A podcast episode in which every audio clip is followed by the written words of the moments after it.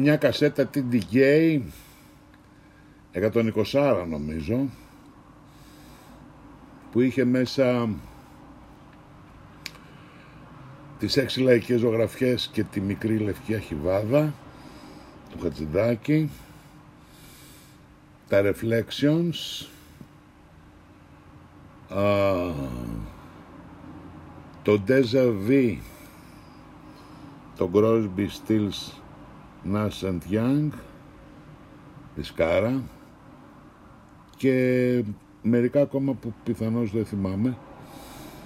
αυτό ήταν ένα κασετάκι το οποίο δεν έλειπε ποτέ από την τσάντα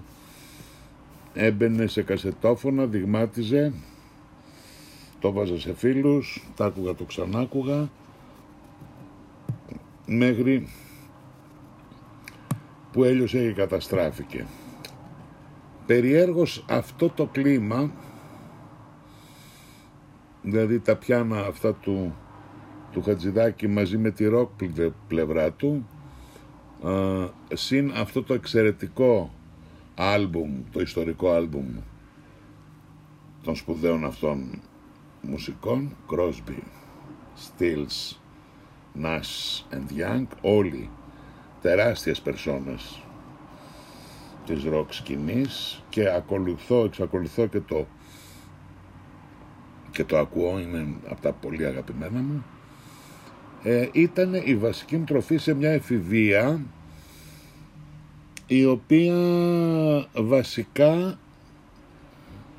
εκπαιδευόταν όσο και αν σας φανεί περίεργο με Beatles, Rolling Stones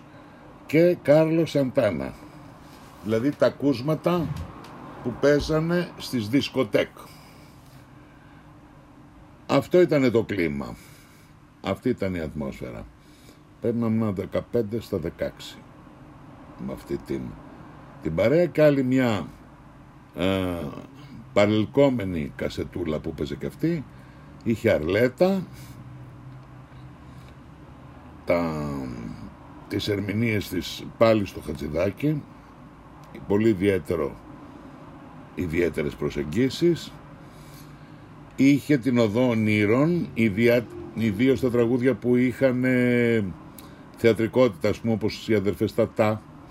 όχι τα τραγούδια τραγούδια αλλά τα τραγούδια τα παράξενα. Αυτό ήταν ένα υλικό ήταν ένα υλικό ήταν μια μικρή, ειδικά με ένα μικρό προσωπικό μου λαρούς, ένας ο δικός μου κόσμος, να το πω έτσι. Και είναι αξιοσημείωτο τώρα που το σκέφτομαι και το ανακαλώ, ότι υπήρχαν ποικίλα συναισθήματα από τον τρόπο που ο Χατζηδάκης έβλεπε το ρεμπέτικο μέχρι τις επιρροές του από το Σατί και τους κλασικούς στην Αρχιβάδα αλλά και εκεί με ιδιαίτερα ελληνική έτσι γραμματική